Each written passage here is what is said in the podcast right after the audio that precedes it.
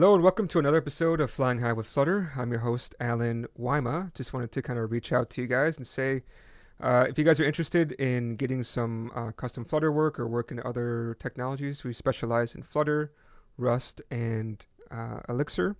So if you're looking at needing some help in any kind of technologies, training, or even just some, like I said, just some work in general, please reach out to us. Go to our website at www.plangora.com. That's P-L-A-N-G-O-R-A.com, and go ahead and contact us.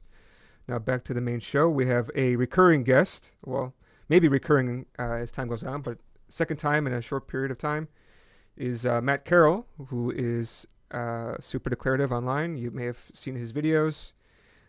Lately, I've been seeing more and more of you popping up on Twitter with your very...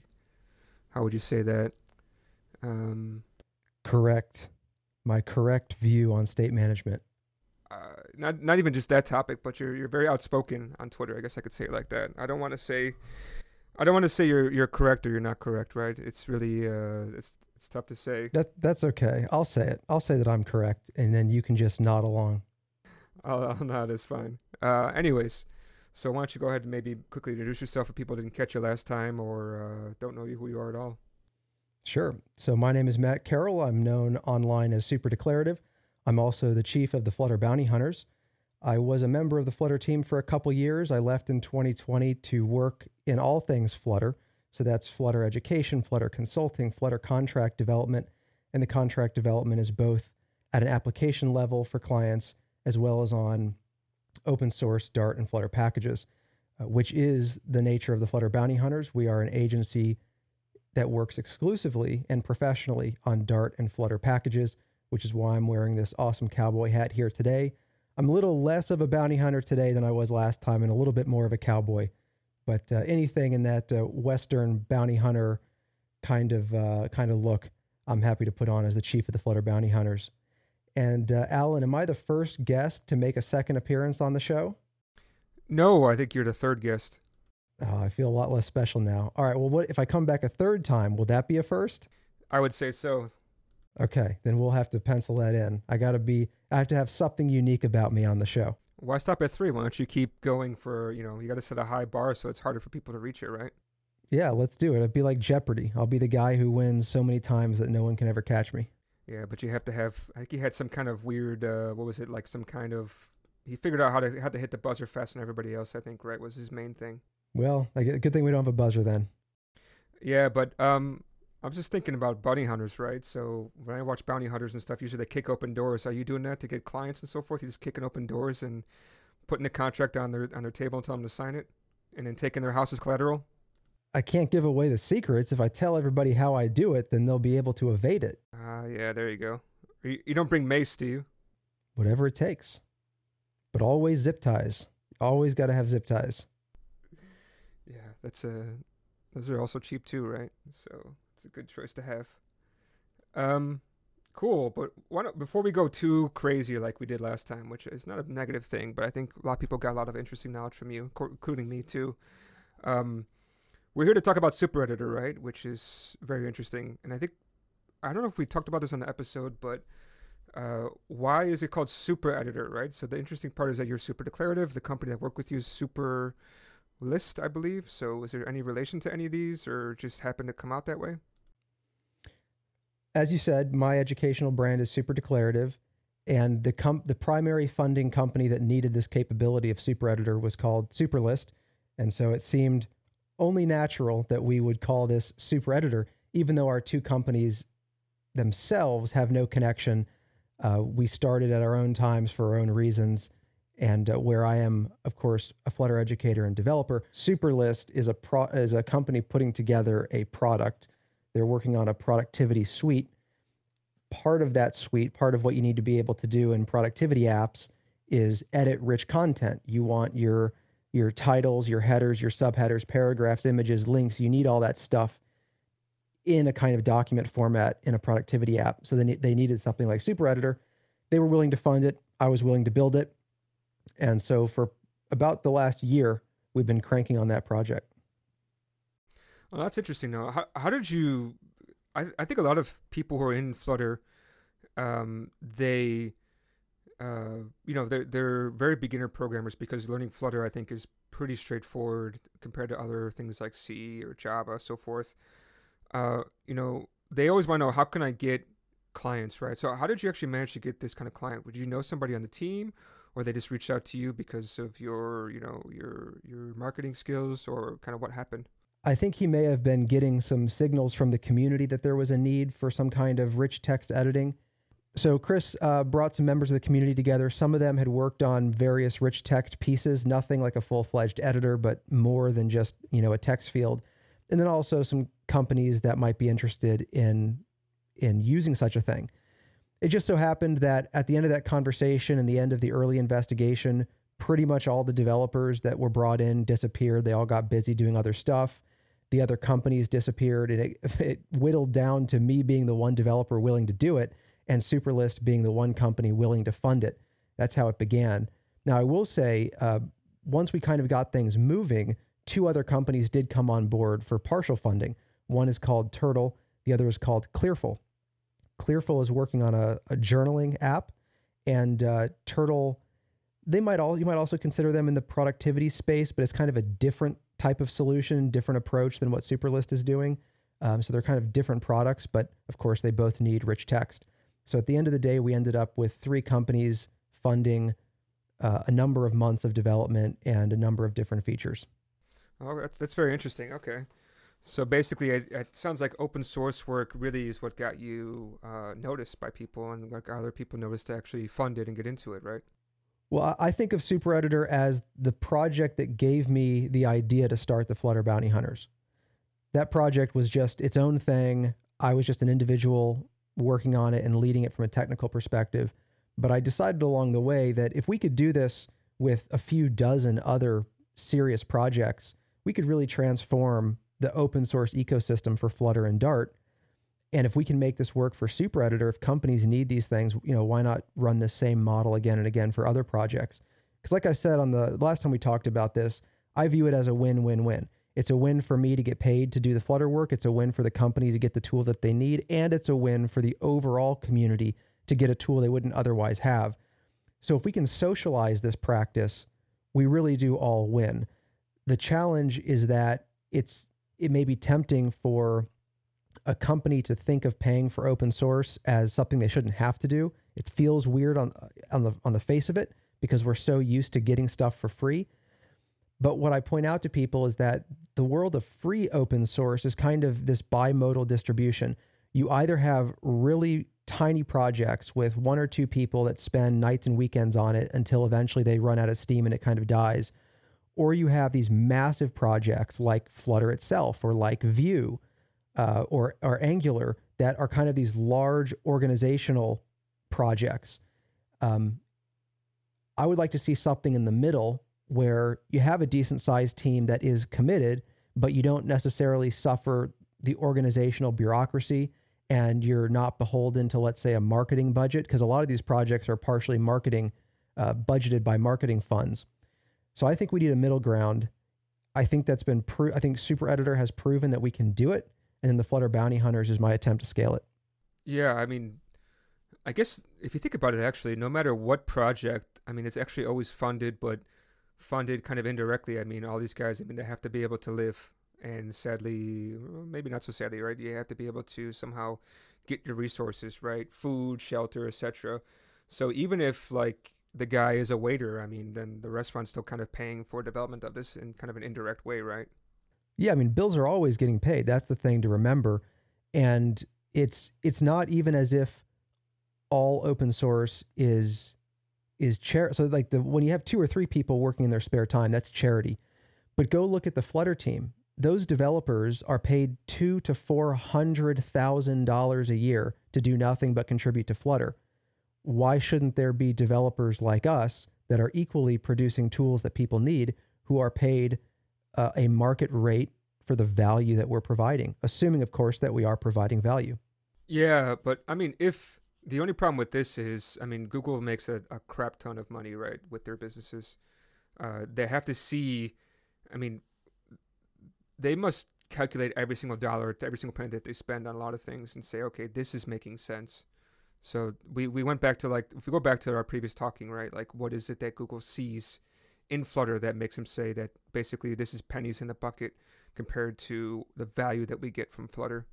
I mean, I guess it's like they get their own, I guess if enough people use it, then they're going to also be contributing back, right? Then they see that as, okay, we're actually saving money. Like, we're getting hundreds of people contributing, but we're only paying for 10 or 20 or 30 developers, etc. I don't know. I'm always kind of curious about what's the value that they get out of this.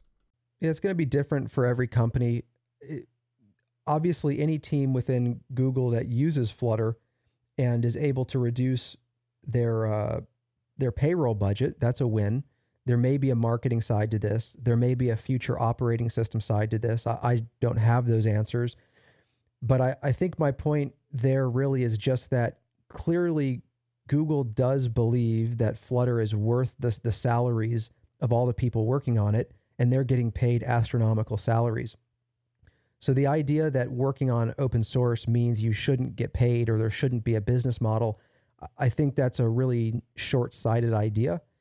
And I think it's more of an accident of history that a lot of open source just happens to be charity work.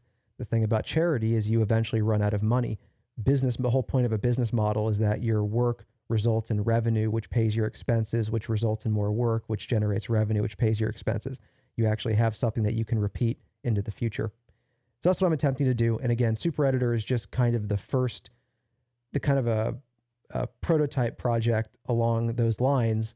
But so far, it's working really well. We're producing things that the community needs in Super Editor, and we're making a lot of progress. You're also not the only developer on this one. So I think a lot of the team also from Superlist is also working on this still, right? I'm pretty much the sole developer in terms of the amount of code being committed. The Superlist team does provide reviews on PRs because it's always good to have eyes on what's going into a project. You want to make sure it makes sense. And they obviously prototype with Super Editor to make sure the things that are going in are solving their problems. And I have weekly calls with their team to make sure we're on the right track and all those things. But as for the code that's actually in the project, the vast majority has come from me. There have been some contributions here and there from members of the Superlist team, but also Osama at OSAXMA on GitHub. He's also contributed some things, and he also does a really great job of stress testing the work that I do. So I'll put up a PR and he'll use it in some of his projects and really try to put it to the test and provide some great feedback, which at the end of the day is probably every bit as important as contributing code. I know how to write code, but having someone help stress test what I create, that's a big help. Okay. But what about testing though? So I'm just thinking about stress testing. Okay. There's other forms of testing. I think you use a lot of golden tests, and also you must use some kind of unit testing or something like that. I use a lot of golden tests in general. I haven't used many in this project yet. Right now, we're testing lower level things. So for example, I created a concept called attributed text as a very low level construct in Super Editor. Are you familiar with attributed string in Mac, like in Objective-C and Swift? No, but I did go through your stuff, so I'm familiar with the attributed stuff. But yeah, why don't you sum up this kind of stuff? Attributed text in Super Editor is inspired by attributed strings from the Mac world. I'm sure there's a version of it anywhere you look because it's a common problem. The problem is we have some text. There is essentially metadata that takes up spans of the text. Now, when I say metadata, think about bold, italic, strike through.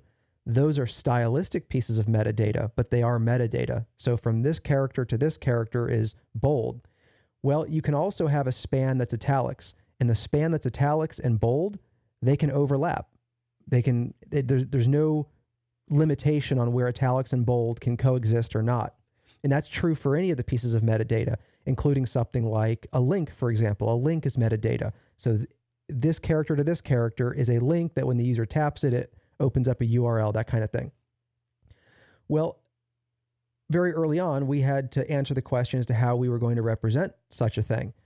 Flutter out of the box provides the concept of inline spans, which include text spans, and that would sound like the right place to go, except that data structure is optimized for rendering.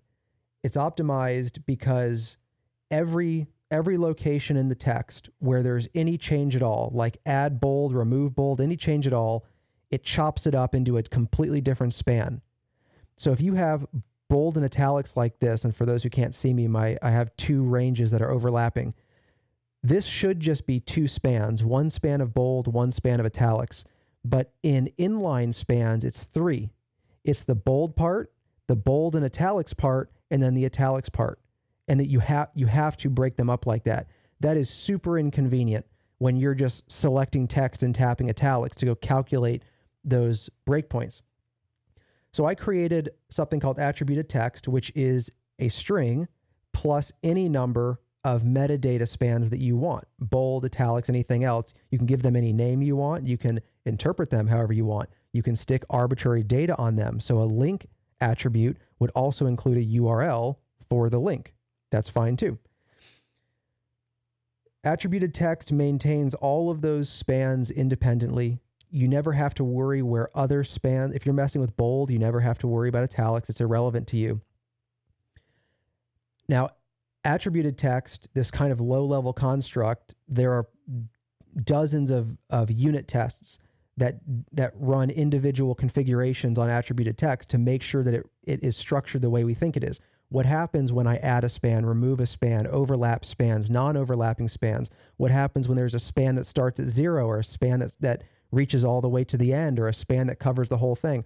All of these places where you might have weird situations, weird results, we have unit tests that configure attributed spans and attributed text in that manner, and then assert or expect that we have the structure we think we do. That right there constitutes, again, dozens of our tests. In the overall project, we have an excess of 300 tests right now. That number needs to be a lot higher, but it's a decent number of tests for where we are, and a lot of those tests are in the lower level areas. And one of the reasons for that is that we're still figuring out what the high level editor should do. What should that API look like? What should be configurable versus not configurable? What are the natural pieces of composition when you're creating a custom editor? Well, if we wrap all that stuff with tests, then every time we want to change something, we have to kind of undo and redo the tests. That's fine when you're focused on production stability, but when you're still exploring the problem space, those things are just going to get in your way, and they're going to incentivize you to actually not find the better solutions. When you're designing this thing, I mean, like, how did you come up with the overall design of this editor? Did you take some inspiration from other projects? Have you done a lot of reading, or how do you actually come up with the design architecture of this? Well, when I first started, I think I mentioned this the last time we talked as well, but when I first started on Super Editor, I had never even looked inside of a text editing controller in Flutter. So that's like the most fundamental piece of text input that you would do with Flutter without rich text. If you're messing with a text field, you probably have a text editing controller. And I never even took the time to look into the inside of that object. So I had no idea what I was doing. And yet I was still able to get to where we are today. So one thing I want to say to people is, even if you're starting on a massive project, don't let the size and scope of it deter you from trying to figure it out. You can make a lot of progress along the way. The point isn't to start with all the answers. It's just to find the answers and keep pushing for the better answers. So as I got started, one thing I definitely did was poke around a lot of different editors, because, for the first time, I needed to take an interest in, how does Medium do what it does? Like, when you go into Medium, what are the features here? What happens if I add a thing here or delete these characters over here? What if I drag and select from here to here? I've had all these curiosities now, because for the first time ever, I have to think about these same things. What is a document selection? What does it mean to select part of a paragraph and an image and part of another paragraph? And how do you represent that? And how do you run a deletion? And what is the fundamental structure of a document? I didn't have any of these answers, but I did poke around, again, across Medium, Google Docs, probably looked at Microsoft Word a little bit, Apple Notes, anything where there are well-established expectations for how the editor works. I tried to get a feel for what was in common or not in common. And from that, I started to derive what it seemed to make sense as an implementation for Super Editor. But all along the way, I always kept in mind that Super Editor was never supposed to be just one editor. It's supposed to be a toolkit to make any editor you want. I've tried to be very careful about not creating anything too monolithic. So I'm kind of living my two most favorite principles from the Flutter project itself, which is one, embrace the axe shave, which I saw that you mentioned on a recent episode. So embrace the axe shave means to really solve the whole problem, to find the root problem, solve the root problems, and then everything else kind of goes with it. But that yak shave metaphor means that you're kind of pulling on this string, always trying to find the end of the string or to shave the yak. And you kind of have to shave the whole yak before you really make forward progress. The second principle is to embrace aggressive composition. Composition is what allows for configuration. The Flutter's early popularity was heavily based on the fact that widgets were so composable. Yes, it was portable, but in the early days, it was just Android and iOS. And in the earlier days, the Flutter organization even had they worked with the idea that even if all you build is an Android app, Flutter should be so useful that you should prefer to build an Android app with Flutter than the standard Android SDK, essentially. And that, I think that was true in the early days. People were choosing Flutter even if they were only building Android or only building iOS, because the composition control of widgets was so immensely effective that it just blew away anything you were going to do with a view hierarchy. I've tried to bring that same understanding into Super Editor, where rather than build some massive widget that internally does everything, I have, for example, a layout widget that knows nothing about gestures or text input or anything. It just knows how to lay out these things called components. It knows how to map from something in your document, like a paragraph, to a region on the screen in XY coordinates. And that's it. There's your document layout. And then in a different area, in a widget around that, I have keyboard input. So I have a focus node with a keyboard listener. And literally on desktop, every single key that you tap on your keyboard, we have a handler that does something to your document based on the keys that you're pressing.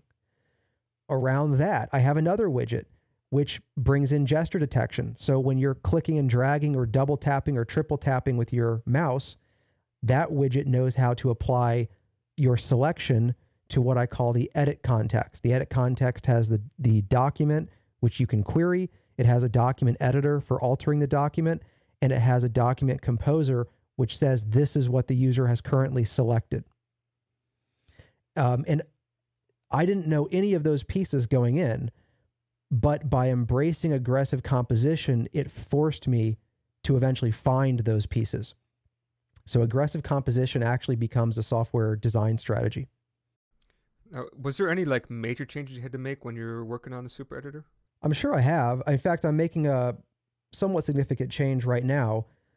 I'm refactoring a lot of the layout widget API so that you have more control over document styling using style rules. And I'm manipulating how information gets into the layout, which should lead to some performance optimizations. We have some known performance difficulties at the moment, and they're known because they're not bad enough to be a priority to fix, but we know they're there. This change that I'm working on now should address at least one area of those performance issues by only redrawing the individual components in the document when that component changes. So one paragraph might map to one component. We will only rebuild that one paragraph widget if that paragraph is the only thing that changes, which is obvious, but that hasn't been the way it has worked up to this point because it wasn't worth the effort to make that true. But now I'm doing some rework to make that true. But what I will say is, despite breaking the layout API to refactor it, everything else is the same. The mouse gestures, the touch gestures, the keyboard input, all the other pieces of that composite, I haven't had to touch them at all to make these changes. All I needed to do was pipe the right properties from the root Super Editor widget down to the layout widget. I just needed to connect those, pass them through, but that's it. Everything in between is untouched. So if it sounds correct to me, I can basically at the Super Editor level do my changes, which will affect all the way down to nearly the lowest level possible. Well, I'm describing the changes that I'm making as the person writing the package. So if you wanted to work on Super Editor and you wanted to alter the layout system, you can just go down to the layout widget and make your changes there, and you're not going to have to worry about much of anything else. But if you are a user of the package, right now you don't have access to that. Well, you could build up your own editor using the same layout widget. But if you're just trying to drop in the Super Editor widget, kind of the drop-in solution for an editing experience, you only have a few controls there. And this goes back to the idea about exploring the problem space. When it comes to having arbitrary control over a document layout, it's unclear what the invariants need to be, like which parts change and which parts don't change. If anything can change, that's called a programming language. Like, you can't abstract when everything changes. The concept of an abstraction is identifying the things that never change and then providing easy tools for the things that do. I don't know yet what it means to have a completely different layout. Like, right now we have this single column layout, which will work fine for blog posts. It'll work fine for productivity apps. It'll work fine for an Apple Notes style app. It'll work fine for probably anything you're doing on mobile. But if you want something like a newspaper layout where you have multiple columns that go side to side, if you want to do a grid layout like Notion, we haven't even tried to implement such a thing yet. So it's unclear what needs to change and what doesn't need to change. So rather than try to predict a bunch of hypotheticals, when it comes to the high level controls in the Super Editor widget, I'm waiting until we see the real world use cases, and then I'm retrospectively figuring out what the constraints need to be. And in fact, recently I've been thinking that probably the way to facilitate those kinds of layouts is not to have one root widget at all, but to have the single column Super Editor, the grid-based Super Editor, and the newspaper column-based Super Editor, because my guess is that the differences between those layouts are so dramatic. They have so many cascading consequences that trying to make all of those possible with the same set of APIs, it'll probably start to, the API surface will look like this. You'll open up the API docs, and these will be the number of options that you have. At that point, is it making anything easier for people? I don't know. It might just be better to have different widgets for massively different layouts. I was just thinking it'd be really cool, like, if there was some kind of way that you can create like some kind of configuration so you can just like import a package that somebody can create, right? So like Super Editor is just a very bare bones kind of thing. And then you can say import like newspaper style. And with that one could be configurable. Then you just pass an instance in, and that can handle basically most of the traditional kind of layouts of which you'd have a newspaper. Another one for code, right? And for the code one, maybe you can configure, okay, these are the keywords, so make sure these ones are lit up as blue or red or whatever. This kind of stuff would be really interesting, I think. It's definitely an idea that sounds great at the surface, and then you start digging into it and asking questions like, well, what would that look like? Like, if we just imagine that we had such an API to begin with, what would that look like and how would we use it? And if the difference is literally only the size and position of content, you probably could do something like that. But what if you look at Notion, for example, Notion, not only is it a grid layout, but you can drag and drop anything in your document to anywhere else. So everything in the document is like this draggable block. Well, now you're also making modifications probably to the gesture system. So you're not just changing the layout, you're changing touch gestures and you're changing mouse gestures. And then if you find yourself making any changes to the keyboard input, well, now you've made changes to everything. And so now you're not really configuring anymore. You're just creating a slightly different version of you're making slight changes to all of the pieces. Now, what that could mean is that we've chosen the wrong pieces. We've identified the wrong, what are called axes of change.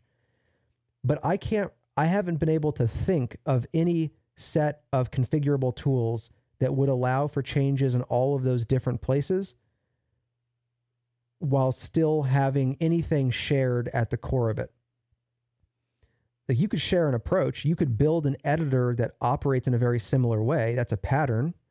But in terms of actually having classes and objects that are equally useful in both places, I just haven't been able to think of it yet. Doesn't mean it can't be done, but whatever that answer is, I haven't found it yet. Okay. Yeah, I could see what you mean. Problem is that text editors, I mean, so the original use case is basically for people to, I mean, like what's for Superlist at least, right? Is that they want to be able to do like their to-do list, something like that, right? Well, they do have to-do lists, but each item in that list, you can essentially tap on it and open up an entire side pane of additional details. And if you have a team working, of course, your team might be concurrently editing those details about the item. And so those details are essentially a little document that's tied to that to-do item. Does that make sense? Yeah, it does. Because, I mean, I'm just comparing like to like what I usually do is I put everything on Trello, right? For that one, there's not a lot of editing that you have. So I need to see more about what Superlist actually looks like. But I went looking at their website. I don't see any pictures or anything because I think it's still under development at the current moment, no? I think they're in a closed beta right now. And so I certainly don't want to spill the beans on any of their private work. So there are people using it. There is an app that is being used, and it does have a UI and all those things, but I think it's a closed beta. Have you played with it yet? Yeah, I've got a copy of it running on my computer. We actually use it to coordinate some of our details for our weekly meeting. Okay. So are you working with them on the whole piece, or are you just working on just on the editor right now? Just the editor. They've invited me to work on Superlist itself, but there's so much work to be done in Super Editor that for the foreseeable future, I'm just totally focused on Super Editor. If I bring on more bounty hunters to Super Editor and I'm able to kind of spread that work out, then maybe I can go help Superlist with their product a little bit. But then again, honestly, it's probably the best thing for the entire community is for me to just keep sticking to the open source work, because then everybody wins. Now that's pretty interesting. Like when you talk with them, did you ask them any questions about like why they decided to go with Flutter? Because there's more than one way to do this. I mean, a lot of people just say go just target web and you can basically hit everything. Why Flutter? Do you know? Well, probably the best answer would actually just be to bring somebody from their team on this show, and you could talk all about that. I do know that they view their product as desktop first. They want a first class, fully featured, high performance desktop solution. They may go to web. I don't know if they're currently deploying to web or not, but even if they're not currently, they probably will eventually, I would assume. But what they're saying right now is we want like the perfect solution on a Mac desktop and then a Windows desktop and then go from there. And as a result, I mean, on desktop, your options are you can do like the Cocoa UI stuff for Mac, I guess, or you could use Qt or one of those desktop cross-platform toolkits. You could use Electron, but I think, I think plenty of companies have kind of complained about performance issues and memory usage issues with Electron. So whatever the particular set of requirements, they decided that Flutter was their best bet, except that they needed rich text and there was nothing in the entire community that really solved that problem. No, there's a couple of things I want to say about this one. One is I did do an app for a company and we were targeting Windows. They decided to go Electron because they had a lot of stuff built in web already. Not to mention with Electron, you could still do like push hotcode upgrades for production, which is interesting. That's like Slack has a big write-up about how they do this kind of stuff. So that was something that made them look at that part. The other thing I'm kind of interested too is that Super Editor is not really made for mobile, right? But if I think about it, a lot of times the ideas of to-dos I have is when I'm out and about, not sitting at my desktop. Like I kind of wonder like why that mobile is not more of a priority for them, or is it just that just this editor is kind of like a subset of things that they take pride in? Or I'm just kind of curious about that part. So we're probably 2 weeks away from our second major release, which will include mobile editing. So that will be there. It at this point, it is a priority for both Superlist and Clearful. Both of them would like mobile support. And I've been working on that for a few months now to try and get that all figured out. Okay. And I think I also heard that web is actually the second priority. Has that changed? Well, web was web we've tested against from the beginning, and we deploy a GitHub Pages version of that includes Super Editor as well. I don't know where web sits as an overall priority for Superlist, but I think we all kind of felt like whatever we build, it should be able to work fine on web. So we've always kind of run the app against web to make sure that it works. And we've always considered web as something that needs to work with Super Editor, regardless of what Superlist may or may not be doing with their product deployments. Yeah, because I tried playing with it this morning using my iPad Pro, but when I tapped into the editor, no keyboard would pop up, which was annoying, but I'm aware of the situation. Mm-hmm. Well, first you'll need to make sure that you're using the GitHub version, not the PubDev version, because the PubDev version is quite old at this point. We've only had one PubDev release. That second release, we're right about there. We're just trying to get a few final things figured out, and that release will include mobile. But also with the example app right now, you have to actually open that drawer on the left and you have to select one of the two mobile editors. There's an iOS style and an Android style. Those actually have those actually have the software keyboard integration. The editor that you bring up right when you launch the app, it only has a hardware keyboard integration. And that's because up to this point, that's all we supported. So I've been off building that Android and iOS version in a different demo in that drawer.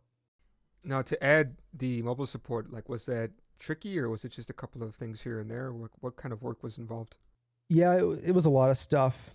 One thing is that we were blocked for a while because we needed what are called text editing deltas. So the Android and iOS operating systems, they fundamentally report text changes as deltas. They'll say these characters were added, these characters were removed, or these characters were replaced with these characters. That's how text editing actually works at the operating system level. But in Flutter's text input implementation, if you had a paragraph of text, Flutter would send that entire paragraph over to the operating system. The operating system would report a delta, insertion, deletion, replacement. Flutter would do the replacement on the Android or iOS side, and then send the entire paragraph back into Flutter, so that you as a Flutter developer never actually knew for sure what changed. You just had the previous paragraph and the new paragraph.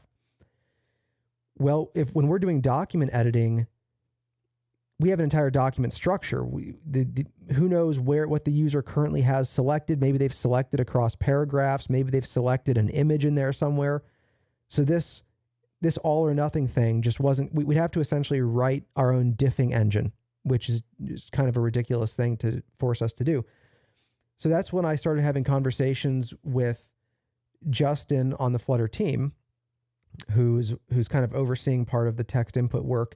And also there was an intern at the time, Renzo, and they were working on some tickets, but we all kind of put our heads together and realized that some of the things they were working on, as well as what was blocking Super Editor, would be solved if Flutter would instead send us the deltas instead of applying the deltas on our behalf. Just forward those pieces of information from the operating system into Flutter.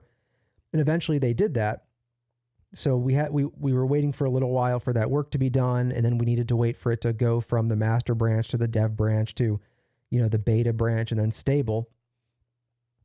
But then that kind of opened the door for us to implement mobile support at a fundamental level. We had to have the deltas. Once we had them, then we could do something about it.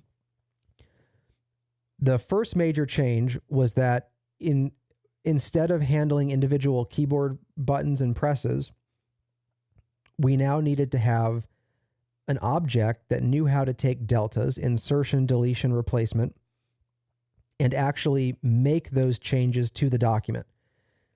Now, it's a lot easier actually to handle individual keyboard keys, because when you press G, I know to insert the G character, and that's all there is to it. We're done.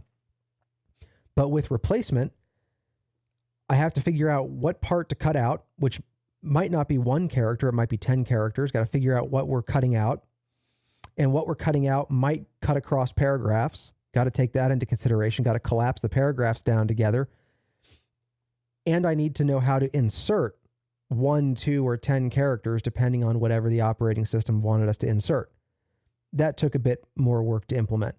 And in fact, it's not just those deltas from user interaction, but you have spell check on there on your little keyboard. Spell check. If you ever tap one of those buttons, the editor, the operating system goes from having a single caret of insertion to creating what's called a composing region around whatever that misspelled word is. And then the operating system says, hey, here's a range of text that you now need to replace with this spell corrected range. You need to handle that signal, which never existed with hardware keyboards. Had to solve those problems. Then there was the gesture input, which is totally different. You don't have just this nice little blinking caret anymore. Now you have these drag handles. The caret also can be dragged all around. And the Android drag handles look and operate a little differently than iOS drag handles. So I went from one style of a blinking caret, which was just a rectangle that you just blink over and over again, to a collapsed drag handle and expanded drag handles for mobile with an Android version and an iOS version. But those dragging controls and the IME integration, the IME input method engine, that's the software keyboard. Once I made all the changes associated with those two things, we could essentially say that we had mobile support. I'm also wondering, have you ever tested out like using different inputs from, because you brought up the term IME, right? So because I'm in Hong Kong, Chinese is definitely something we have to try to handle. So if you start typing Chinese using, because usually they use like the regular, ASCII keyboard, but they have a system called Pinyin, which is like a phonetic spelling of the characters. And so you would type the character with the phonetic spelling, and then you have to choose which character you want to use. Like, have you tried something like this to see if it actually works okay? Or do you know this would have any problems? I haven't tried it because I don't speak or understand or write any of those languages. But in theory, I think that the operating system utilizes the composing region for that as well. The composing region, the same thing that is utilized for correcting spelling, I think is also used for the kind of replacement that you're discussing. But if you ever want to give it a try and let me know, feel free to go for it. Yeah, I may want to, because the editor is really nice. I finally got a chance to take a look at it, and I was quite surprised with how nice it looks. And it's nice because it's minimalistic, and then also you can see that it has a lot of work to it. But I think it being so clean and minimalistic is probably an effort of all the stuff underneath the hood. It's probably making it look that way, but I'm sure it's listening to all the things you have to say. Sounds super complicated.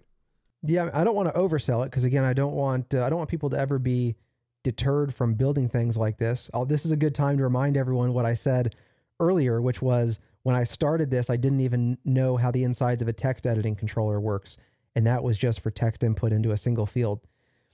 So over time, you get there. You just keep solving one problem after the other.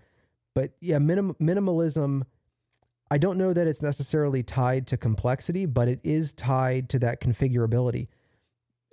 Assuming that you have control over something, then the more minimalistic it is, the more you can conceivably do with it. In fact, this can bring us to another area in Super Editor, which is Super Text Field.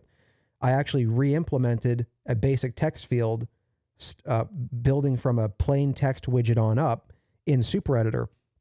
And I did that for Turtle because Turtle needed a level of control over how text fields operate and also with how you style the text within them, that the material text field, like nothing in Flutter would allow them that level of control. Flutter has currently a pretty serious issue of monolithic code in text input. It's one of the areas where, in my opinion, they really didn't follow their own advice of aggressive composition.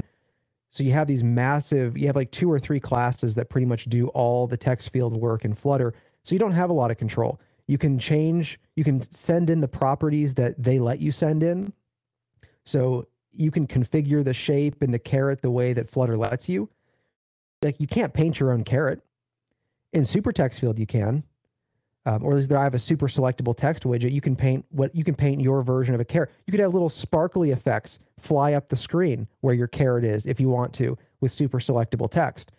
You can't do that with Flutter. Flutter simply doesn't, there's no API surface to do those things.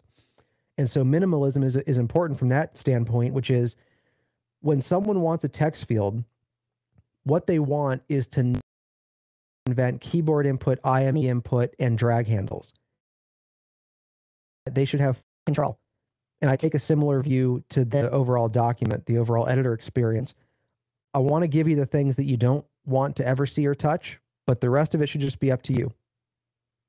Yeah, I'm just thinking in my head, that would be really cool. It would be cool to have, if you could do some videos about how you can do, like you said, the sparkles around the carrot, things like that.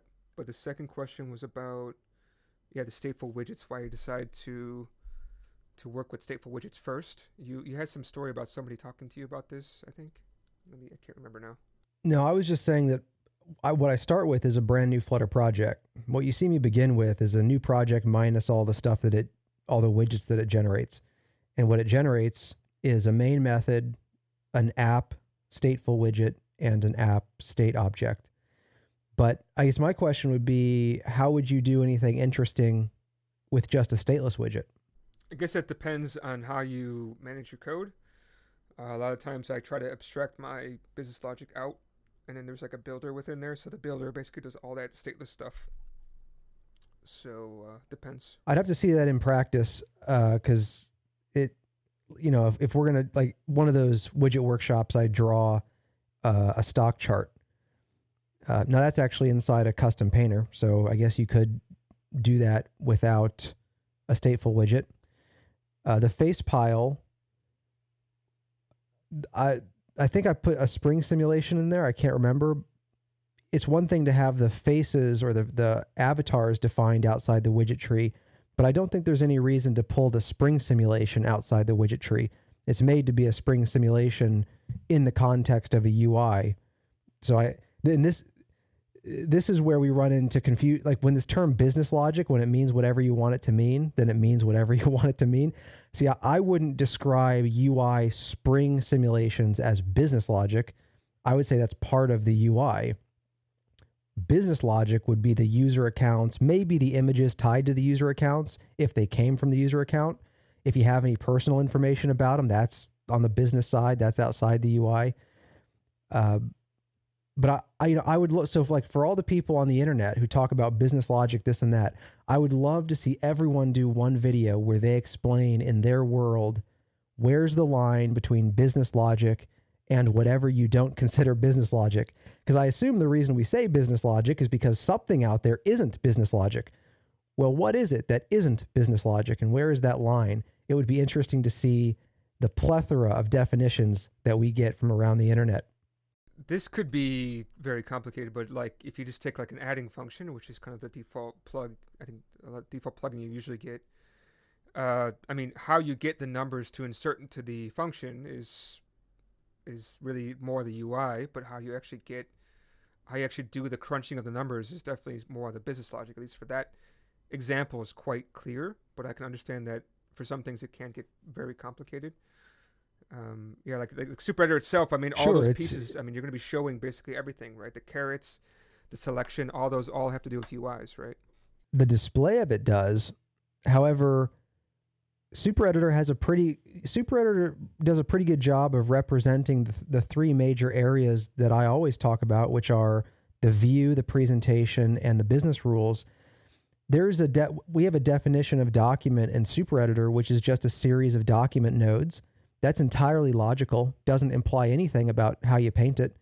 Document nodes themselves, they have an ID, and they may have additional information, like a paragraph node is going to also have attributed text. That doesn't have anything to do with how you paint it. Even attributed text, even with the thing that has the bold and italics, doesn't know anything about how you're going to render it. And in fact, if your editor wanted to, you could render bold text as italics. You could render italics with an underline. You could replace all the bold text and throw some kind of inline widget in there if you wanted to. Those are completely logical, and I would say they are part of the business domain of Super Editor because Super Editor is about documents. This is the logical, non-visual, non-presentation definition of what a document is. What is a document selection? What is a document position? You could literally, you could get rid of the entire UI and all of those classes would still compile. They have no compile time references on the visual stuff. And then there's presentation. Like, right, I mentioned I was making some changes to the layout system in Super Editor. And one thing I'm doing is I'm introducing this presentation phase where you go from the logical document through a presenter that works with view models. Now, these are data structures that represent what should be rendered, but knows nothing about the widget tree, knows nothing about how to actually paint them. Then the layout widget takes those view models, like a view model might contain the text for a paragraph, might also contain the styles for the paragraph, might contain the padding around the paragraph. Those are all UI oriented, but the view model has no idea how to achieve any of those things. But the layout widget actually knows how to apply padding, it knows how to paint text, and it knows how to apply styles to the text that it paints. And there's your three divisions: business, presentation, view. Okay, that makes sense. So we have a question from the audience, which is there any plans on using CRDT or similar data structures for shared data within Super Editor? Superlist is working on concurrent editing right now. They've actually got it working on their end. And this may some of the people who are using Super Editor right now might be surprised by this, but Superlist was actually able to get concurrent editing working with Super Editor as it exists today. And Super Editor does not yet have undo redo support, and it doesn't represent atomic changes to the document. So even in the absence of that, the Superlist team was clever enough to make that work. Now what they used, all of a sudden I'm forgetting the name of it, the alternative to that acronym that you just brought up, the other approach to concurrent editing, something transform. I don't know if that person in the chat can think of the name that I'm trying to think of. Whatever that alternative approach is to concurrent editing, that's the one that the Superlist team has employed up to this point. And I believe that their team will eventually release an open source package on top of Super Editor that gives everybody the ability to have concurrent editing with Super Editor using that approach. Is that OT, Operational Transformation? Yeah, there we go. Operational Transform. That's the academic concept. And then I believe it's QuillJS was built on with that basis. There are a few names that float around there that I get confused when I don't talk about them for a little while, but I think QuillJS is a JavaScript, either it's an implementation of Operational Transform or it is the editor that itself uses the concepts of Operational Transform under the surface. But that's what the Superlist team has implemented on their end. They have it working. I will hopefully make it easier on them because one of the next things that I'm going to build for Super Editor is undo redo support, which requires atomic changes. The only way you can undo a thing is if you know the thing that you did. So that once that change is in Super Editor, then any kind of concurrent editing or shared representation that you want will probably be aided by that work. But what we won't do is ever marry Super Editor to any one particular approach. So like if you want Operational Transform, that's going to be a package separate and on top of Super Editor. And I forget the acronym that was mentioned, but I've heard of that one as well. The one that begins with C. Can you read that back to me, Alan? CRDT, conflict-free replicated data types. Yeah. So CRDT, there could be I probably wouldn't build it, but if someone wants to build a package that brings that to Super Editor, that could also be a separate package on top. Super Editor itself, I want to be agnostic from any transport format, any serialization format, any overly specific document structure. It's like we have to have some document structure, but right now it's literally just a list of nodes. We've kept that about as generic as it can be. I don't want to enforce anything much more than that because as people use Super Editor for different purposes, some people will just have in-memory documents that just mutate. Some people will have a history-based kind of time travel-based document representation based on events or deltas. Some people will have concurrent editing with obviously server integrations. To make sure all of that stuff remains possible for as many people as possible, Super Editor is going to remain agnostic to as many of those details as it can. Yeah, I would think most of this kind of stuff would be on the server side for doing the diffing, but you can actually do this on Super Editor or your client side, right? Well, I think OT, both of those sides have a role to play. The server definitely does some things, but the client needs to respect, I guess, what the server tells it to do. So the client still has a fair level of sophistication that it needs to implement. Okay. I've actually never heard of Operational Transform. I've only heard of the CRDT. So that's interesting. Yeah, I think, I'm really a noob in that space, but my understanding is that Operational Transform has really been the standard here for decades. It came into its own around 2009, 2010 with Google Wave, which was a product that Google retired, but the underlying technology was based on Operational Transform, I believe. And I think they still use that. I think they use it in Gmail. I think they use it in Docs. I think it's used in a lot of places. And then the CRDT or whatever that is, whatever. That one is, I think that concept has also been around for a while, if I remember. But I think in recent times, people are trying to use that idea to also implement concurrent editing of documents. Yeah, the same guy who talked about the CRDT, he said that YJS looks interesting. I never heard of YJS before. And that YJS would be a good community project to make as a Dart library. I'm not too sure about that one. Have you taken a look at YJS? If I have, I don't remember. Does that person want to provide a quick description of what it is? Yeah, we can ask him. John, if you can provide a quick breakdown of why you think this, then we can definitely get to that. Let's also keep in mind that there's going to be a slight delay between YouTube and this, so we can come back when he replies, if he replies about this.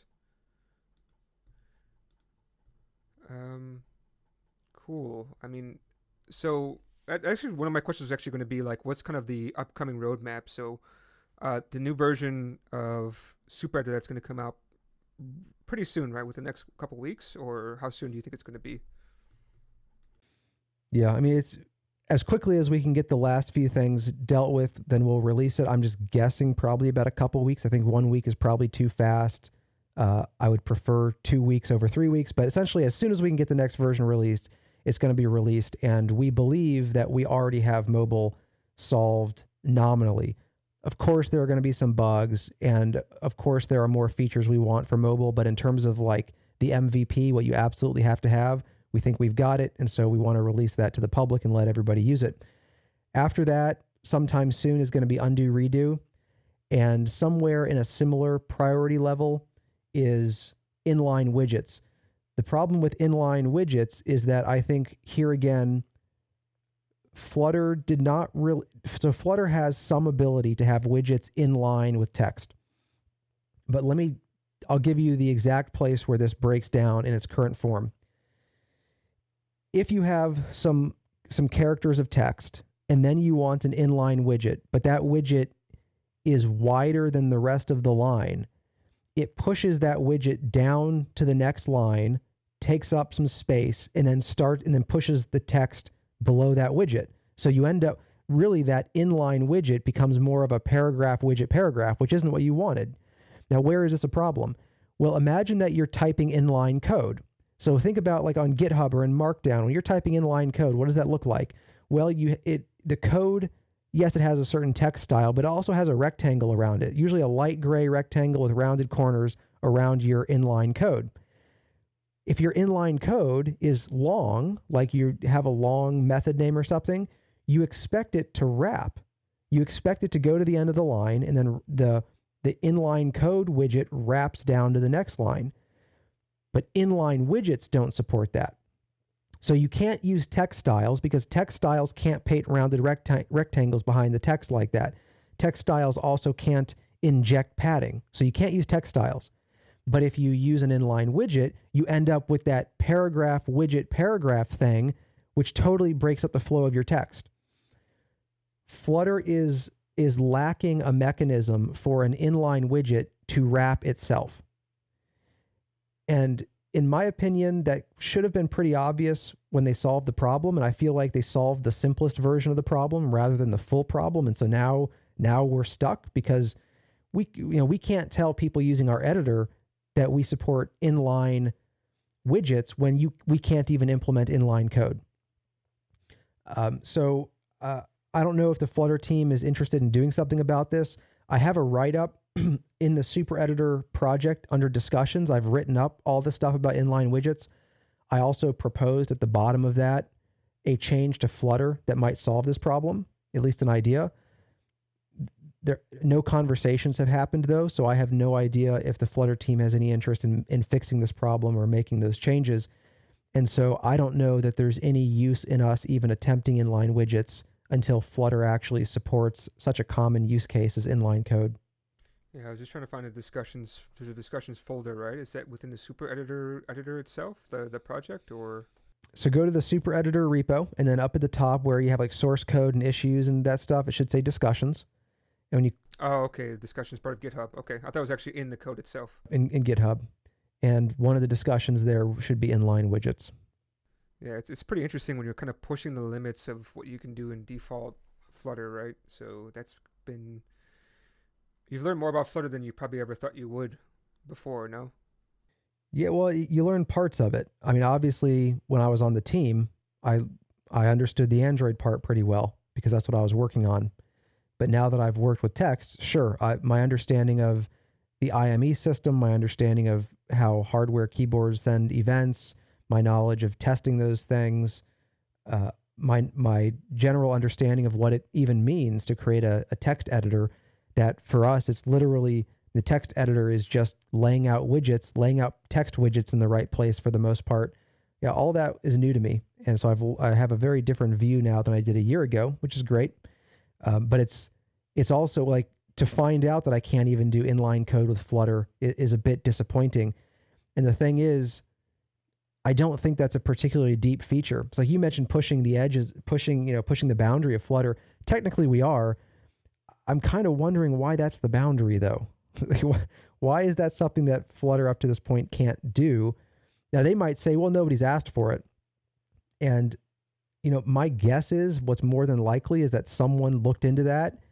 And when they saw that it was flat out impossible, it was so discouraging to them that whatever they were considering to use Flutter for, they probably turned around and went the other way. So you have to be careful with how much of your roadmap you base solely on requests. You need to actually be a little bit curious about how you're perceived because people also make decisions based on perception. Yeah, actually, I remember when I did some checking around about Flutter, and one guy was kind of complaining that something in the Flutter core code was broken. It was some kind of like web server or something. I guess it's built into Flutter. So his whole project is that you had a reader for ebooks or something, and the way he did it originally, and he tried to emulate the same thing, is that there was actually like a server which would serve the docs over HTTP. I'm trying to remember this based off of like looking at this a couple times months ago, and I guess it's a core piece of Flutter, and it's been broken for forever, and so he basically said Flutter's crap because it doesn't support this thing which is part of core, which I thought, like, I've never heard about this, and I never thought about ever using it, so to me it was like, I don't really care because that's not something I'm actually going to have to work with anytime soon. But to him, it was a huge problem, right? So he basically said, Flutter is not for me, which is kind of sounding like what you're saying right now. Yeah, and it's one thing to say that it's not for me. If that person said, oh, this means Flutter is trash, that's really just myopic, self-centered viewpoint. So, certainly I like the fact that inline code can't really be created using Flutter's text primitives. That certainly says a certain thing for people who want rich text. Definitely, that's not a good signal for rich text. But that doesn't mean you shouldn't build a banking app with Flutter, right? So it's like, don't throw the baby out with the bathwater. But at the same time, when the Flutter team is justifying their roadmap, both what they're doing and what they're not doing, basing it solely on affirmative use cases, you're missing the converse. So instead of like, if you're just looking at what people are asking you for, you're missing everything that was missing that caused somebody to turn around and walk away. because those points don't make it as requests. They're silent failures. And I do think there are a lot of those. And I don't know that the Flutter team is taking an interest in those. And so that it's a bit of a concern that I have. But also now I don't know the specifics of the case that you're talking about. So I don't know how core this thing is. I don't know how long the issue was there. But there's another area of discussion here where I think you don't want to be too far on either side of this issue, which is the idea of a bunch of old open issues.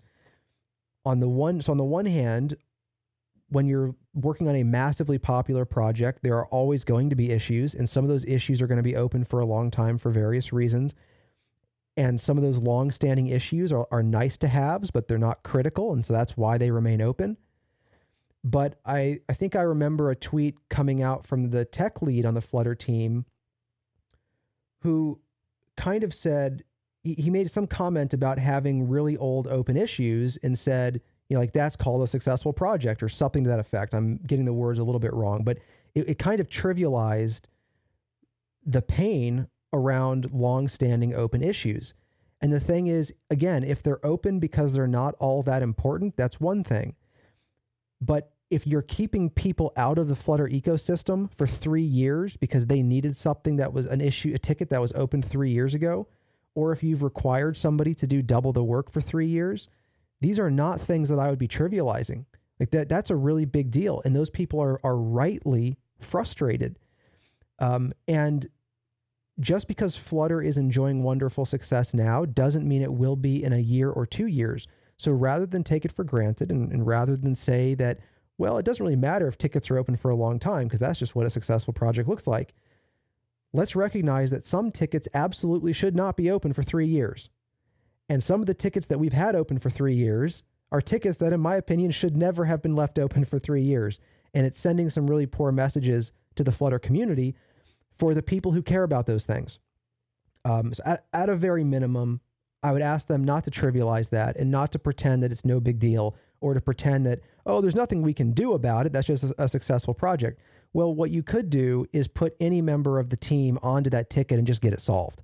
You could do that tomorrow. You're choosing not to. So maybe have a little bit of empathy for the people who are suffering with the open issues and lack of response, which, as someone who's on the outside and has been for a couple years, that is far more common than they might like to think it is. There are, like, I'm pretty sure I opened an issue that has prevented me from writing web integration tests for a year and a half.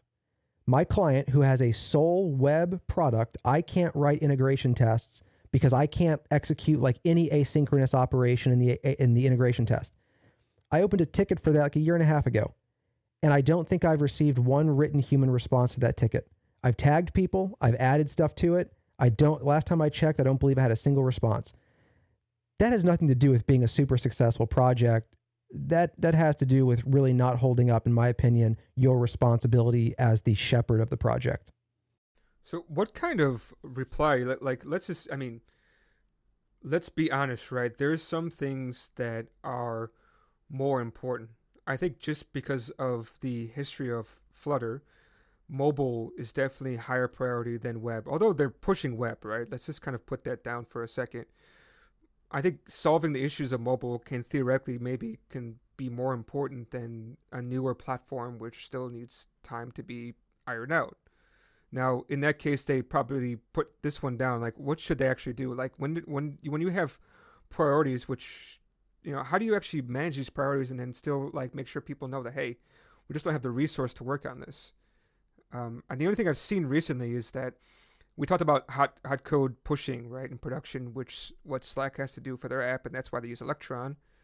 There's an issue for Flutter about this, and it's been open for forever.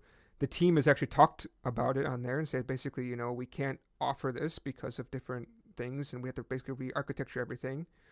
Now, what I heard from you, maybe I misunderstood what you just said, but is that you said they should just put somebody on it and basically re-architecture. I mean, that would take a long time to do, right? That's not the way Flutter works.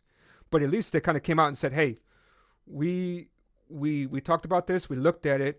We gave our input. If you guys or anybody on out there wants to work on this, we're more than happy to give you some help on it, but we're just not a priority at the time. Is that reply something that you think would be something that would actually help encourage people, or like what kind of response are you looking for? Let me go back to the nuance, the breakdown, because there were two pieces. Like the part where I was critical of the team was one piece, but before that was the part where you have to give the team some slack. So yes, there will always be open issues. On a project of this scale, a global project with hundreds of thousands of apps and millions of developers, there will always be a large number of open issues no matter what you do. Some of those issues will be old issues. That's also going to generally be unavoidable, because if someone opens a low priority issue in 2018 and it remains low priority up to 2022, well, guess what? That's an old open issue. It happens. That's understandable. My point was that don't pretend that just because an issue is old, that for many people it's not critical. Don't trivialize the problems that are created for other people based on a ticket being old. If the ticket is actually low priority and that's why it's open, and that is the stated reason for why no one's working on it, I think we all have to acknowledge and accept that, even if it kind of irritates us. But being unresponsive on issues, not even confirming that an issue is accurate, offering zero mitigations, showing essentially zero empathy for the person who's trying to invest in your technology with their career and their company, and then kind of being hand wavy about them, saying like, you know, just stop overreacting to this. This is what a successful project looks like. You know, go eat cake. I don't like that attitude. I have a lot of empathy for both the team and the people using the product, and both sides have their share of frustrations. Both sides should practice a bit of empathy. The Flutter team, all things considered, is very resource constrained. Time, money, people. They're a relatively tiny organization in a much larger umbrella, and they have a lot of competing priorities. We on the outside, we should all have empathy for that position. But also, based heavily on marketing from the Flutter org, thousands of developers have convinced their companies to depend on Flutter. So the org better have some empathy about the position that those evangelists are in when the people who convinced their director or their CTO to invest in Flutter, now they have a blocking issue. That issue's been open for 2 years. It's screwing with their app. They can't ship a feature, and nobody from the Flutter org even responds, let alone offers any roadmap or timeline, and even kind of just tells them too bad on Twitter. I don't like that attitude. Have more empathy for the people who made your product successful, and they're saying that they need something. Okay, so how do you think they should handle something like this if they agree that it's an issue? I mean, there's different situations, right? Let's say that it's an issue, but it's low priority. So do you think somebody should just reply and say, hey, we agree that this is a problem. We'll work on this, but we have more important things to do at the time? Or what kind of response do you think would give the empathy and make people kind of encouraged to stick with Flutter?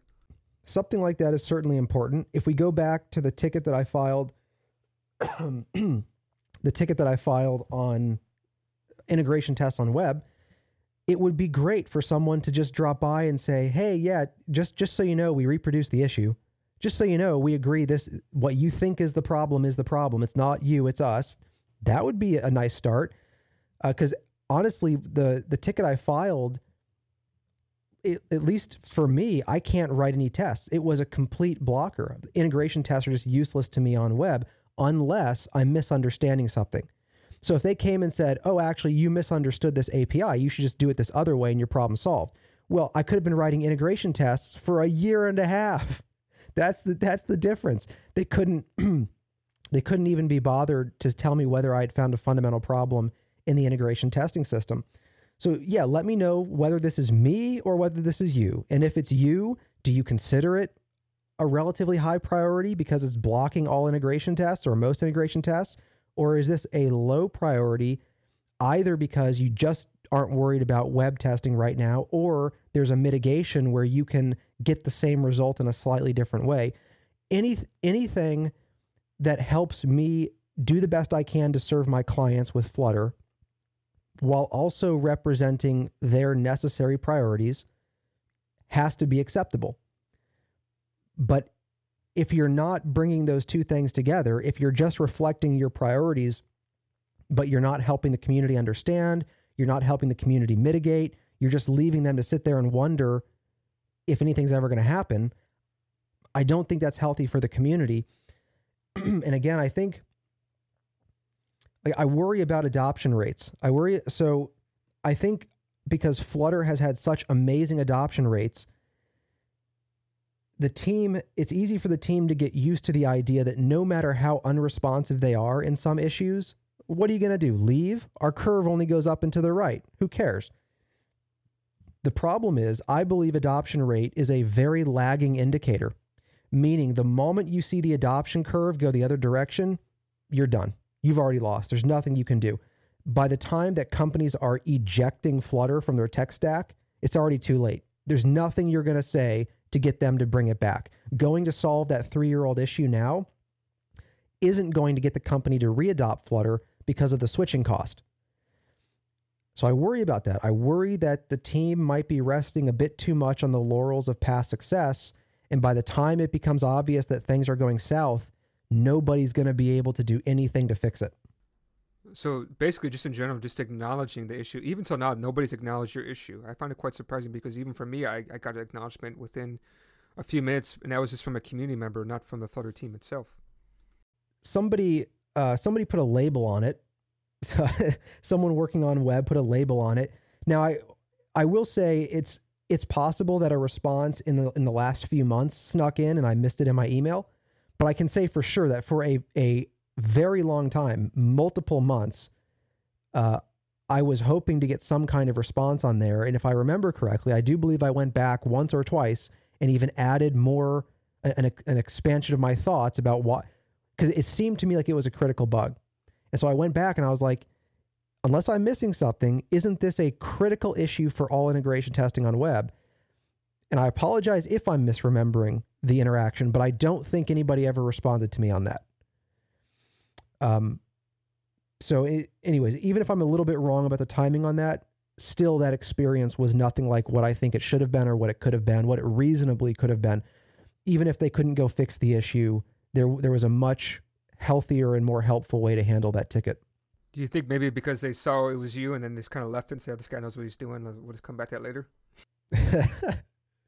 Well, if they saw it was me, it probably would have been more like, screw this guy. We're not going to help him. He's on his own. I hope they wouldn't think what you said, because if I knew what I was doing, I wouldn't stop to write the ticket. If I knew the answer, I wouldn't ask the question. Now, if it was a bug and I knew how to get past it, I would file the bug and I would file the mitigation with it. I would say, here's the problem I ran into. It should be fixed. By the way, anybody else who reads this ticket, here's how I solved it. If I have that answer, I'm always going to post it. But I didn't post that answer. I said, here's what I'm trying to do, and I just can't do it. It's just this thing is blowing up on me. What do I do?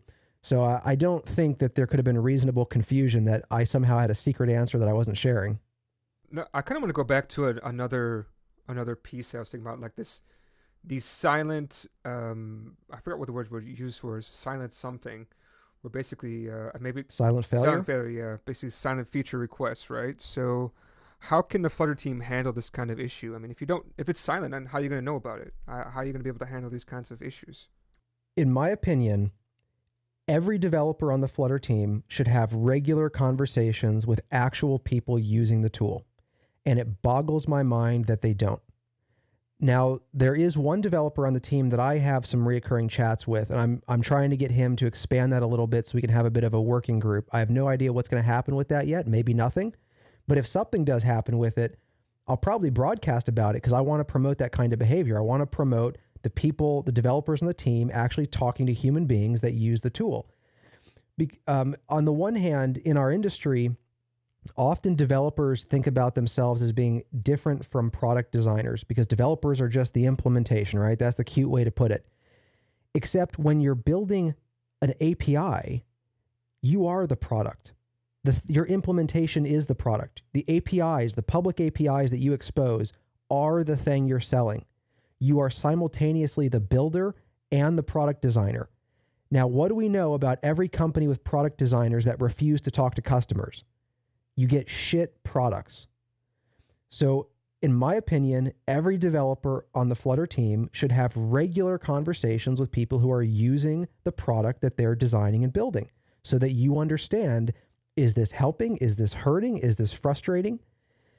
Now, the Flutter team has a dedicated UX component or organization, but that's just a few people. And they there's not enough people on that team to seriously investigate much of anything. So I think they're the ones behind the quarterly surveys, for example. And I think they track various numbers. They do what they can as the UX team, but it's just not nearly enough. It's there again, in a company, having 2 or 3 anointed business analysts who determine what all the customers want, we know that doesn't tend to work out in general product development. Anyone who's designing the product, anyone who's impacting what the customer ends up with, they need to meet the customer. They need to understand the customer. So I don't want to see 3 dedicated UX designers. I want to see a team of people who are crafting APIs based on their understanding of the people who are using it. And I did my best to do that when I was on the team. When I was essentially creating a new version of the Android embedding, I was in regular contact with actual developers from multiple companies. And I was talking to us like, here's an idea that I have. Here's something I think we should do. What do you think about this? And what are you trying to build over there? And what if I could give you the ideal API to do this thing, what would that look like to you? I was having these conversations regularly, and that was altering how I was doing my job, because the whole point of my job was to solve those people's problems. So to answer your question, for me, the beginning of that solution is, if you're going to create public APIs to be consumed by developers, you need to have conversations with the developers who are consuming your APIs. And that right there will make a big difference, I think. I think Chris Sells does an excellent job of kind of reaching out to a certain point. And I don't know, at least I know that he's always available, right? And he specifically said, hey, listen, I always want to have like that relationship with developers. So if you want some of my time, I can give that to you, because that's who he's kind of reaches out for, or that's who he has to work with, right? And I know Chris Sells is a PM, so he is available. He's good at being available. I think most of his attention is focused on enterprise clients. So he may respond to you in chat. You may have a little conversation, but I think most of his energy is spent on enterprise clients, not individual developers. But even if Chris did the most individual outreach possible, he's not building the APIs. He's not designing the APIs. He is simply someone, that role, the way it's being used there, and of course a PM can have many different definitions on different teams depending on what company you work at. But if your role is to be the one who hears what people need and then transfer that information to the developers, well, we're right back in the movie Office Space, aren't we? Do you remember that scene from Office Space where they're asking the guy what his job is, and he says his job is to take requirements for customers and give it to developers? Yeah, because developers can't talk to people. He's, I'm a people person, yeah, damn it. Exactly. But the whole point of that scene of the movie was to make fun of the idea that you need to have someone dedicated to simply handing information from this person to this person. Why don't you just connect those people? But the customer knows what the customer needs, and the developer knows how to build it. Why don't you just, now, okay, sometimes there's a reason not to bring them together. This is not an argument for all things at all times. But assuming you can do it logistically, why would you not bring the person using the APIs to the person designing the APIs and have the synergy of both of those people connecting about those needs? But the Flutter team also does quite a bit of testing, right? Like they reach out to usability testing or something like that, where they kind of, I remember talking to Chris Sells a few months ago, and he said that they kind of, they're going through routing, right? Because they want to have kind of like a choice for routing that they would kind of recommend to people. Same thing with their provider. And like I said, there's a UX team. So there's a very small group of UX, I don't know if they're considered UX designers or engineers, but these people specialize in UX research. And yes, they go take a very specific thing and they do surveys with it. They do they observe how people use it. They do their UX stuff, but it's too little and it's too late. So the UX research on routing happened after the routing API was released. How does that... So after it was released and everyone was like, oh my God, I can't understand any of this. Someone save me. Then they did UX research on the routing APIs. Like, that, no. You do the research before you enshrine the APIs. And also, again, now I don't mind the UX researchers establishing the parameters of of an experiment. By all means, bring your data science understanding, bring your empiricism, but I still want the person who's implementing the new router to be core in the conversations about what the new router should do. I still want that person talking to customers. Even if the UX team is going to set up an experiment around it, I want that developer understanding the people and the problems they're solving directly. With Google also rewriting their Google Pay app with Flutter, don't you think that the Flutter team's actually talking to at least some developers, at least within Google? I remember. Yeah, for sure. I was in a bunch of those conversations for Google Pay. So you think that's maybe not enough, right? Because it's still siloed to Google's issues and not to everybody else's issues. Well, it's also a 600 screen globally applicable app. In my mind, the Pay app. Let's just say I don't think that that's going to be representative of all sorts of like. Let's look at Clearful. Clearful, one of the funders of Super Editor, they're working on a journaling app. Where are they represented in that kind of thing? Which internal Google app is going to represent effectively the needs of Clearful?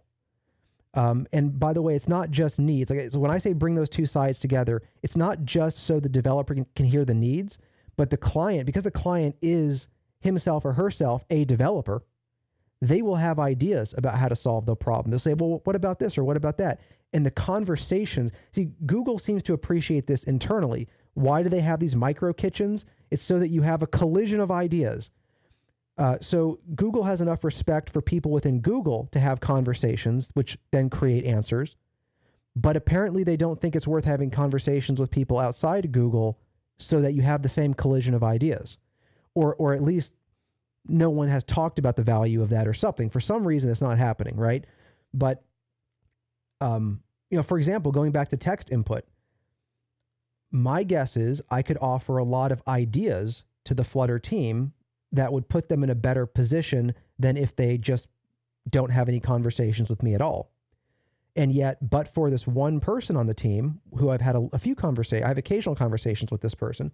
Other than that, nobody is even the slightest bit interested what I'm doing or what problems I'm running into or how I might solve them. At most, if I'm on GitHub reporting issues, I feel like they see me as a chore, like dealing with me as a chore, right? But I shouldn't be a chore. We in the community are the reason you're building Flutter. We're the goal. We shouldn't be an afterthought.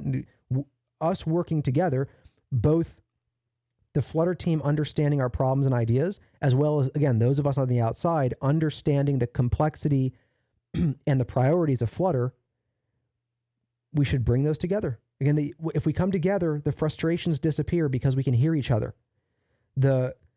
I think a lot of the frustrations on both sides come from the fact that we're doing this asynchronous communication on GitHub, where people on both sides feel like they're never being heard.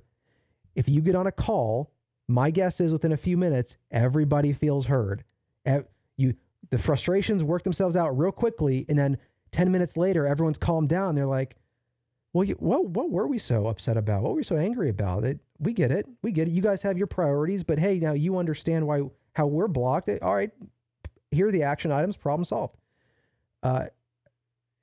So bringing those two forces together, I think, would make a huge difference. Now, it is just a prediction, okay?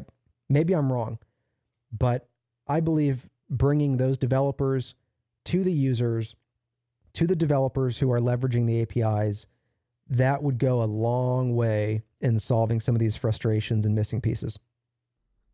Somebody, Rodrigo Lopez, said that this actually might bring a lot of noise into the devs, the developers working on Flutter. Do you think that is a possibility? Well, let's just think about what that means. Your customers' needs are noise? I agree some people would frame it that way, but that's exactly the problem. The things that I, as a Flutter evangelist, the things that I need from Flutter is noise. That's getting in the way of your real job. What's your real job? I thought your real job was to build Flutter for people like me. So yes, people would call that noise. And the people who would call it noise are exactly the people I'm trying to reach with this. You have misunderstood the nature of what you're doing. When I was, again, working with outside people on the Android embedding refactor, I could easily have called it noise. Those emails showing up in my inbox, I could have called that noise. Instead, I saw that as an opportunity and a tool. And I'm very happy with the results that I got on the Android embedding, all things considered. And I think it was in no small part because I understood that my purpose was to give these people the things that they needed. My only regret was that I wasn't able to find more people outside the organization to help me craft it. If I solve everybody's problems on the outside, then no matter what I did, it was at least good enough. If I don't solve the people's problems on the outside, then it doesn't really matter what I did. It wasn't good enough. So to me, that's not noise. To me, that's the whole purpose. That's why the Flutter developers are there. They're building Flutter for people who use Flutter, so they should talk to people who use Flutter. What about people bringing conversations like, hey, I want to use Flutter for making a 3D game engine with all kinds of physics and basically kind of doing Unreal or Unity's kind of things. Wouldn't that be considered kind of noise and a little bit distraction to the conversation? So the broader question there is, what happens with conversations that the team does not believe they need to have? Obviously, you don't have to accept every phone call, and I'm not saying that you do. But that's not what the problem is right now. It's not that they're taking 9 out of 10 phone calls. It's that they're taking 0 out of 10 phone calls. If we get to 9 out of 10 phone calls, great. That's an awesome improvement. That's plenty. Yeah, because so John Cumming, our friend of the show, says, wow, I've been looking for other solutions for several weeks, feeling like I'm doing the right thing I love. I love Flutter. Yet would love to work with a 3D pipeline and see more mature packages. I mean, makes sense, but I think I'm not sure how long it'll take to respond in chat, but tell us what you mean by a 3D pipeline. Like, explain how a 3D pipeline is relevant to Flutter, because Flutter is essentially a series of abstractions on top of Skia, a 2D compositor. My understanding is that Skia, I could be wrong. My understanding is that Skia has no understanding of 3D in its pipeline, except for the fact that it has it has fragment shaders, which you could apply in a certain extent. It may also have vertex shaders, but I don't believe Skia has any 3D specific capabilities. So one, I would like to know, why would Flutter ever be the right place for that fundamentally? And then two, given that Flutter can render any texture from the GPU, why wouldn't you just do your 3D using an existing 3D technology and then just show that texture inside of Flutter wherever you want it? John was the same guy who was talking about the YJS, so he did reply back about that a while back, but I think I'm just going to bring it in right now. YJS is a CRDT implementation that exposes its internal data structures as shared types. Shared types are common data types like map or array. That was his reply back, if you remember that topic we had. Well, what I will say is that if it's interesting to the point where companies would use it, Flutter Bounty Hunters are here, right? You know, if there's a business problem that companies need that and they're willing to fund a Dart implementation, I'll run the project. We can run milestones. If companies fund it, I'll put bounty hunters on it. I'll go track down some specialists who maybe understand the theory behind it, and we can get that built. We just need to make sure that there's enough interest and that there are funders on board. Yeah, I think that could be interesting. Cool. Yeah. Any input or any interest for the Flutter Bounty Hunters coming in from companies right now, or is it just the one right now? I'm having some conversations. Nothing concrete yet. I expected it to be a kind of a slow drag. Also, one of the things that tends to be true is that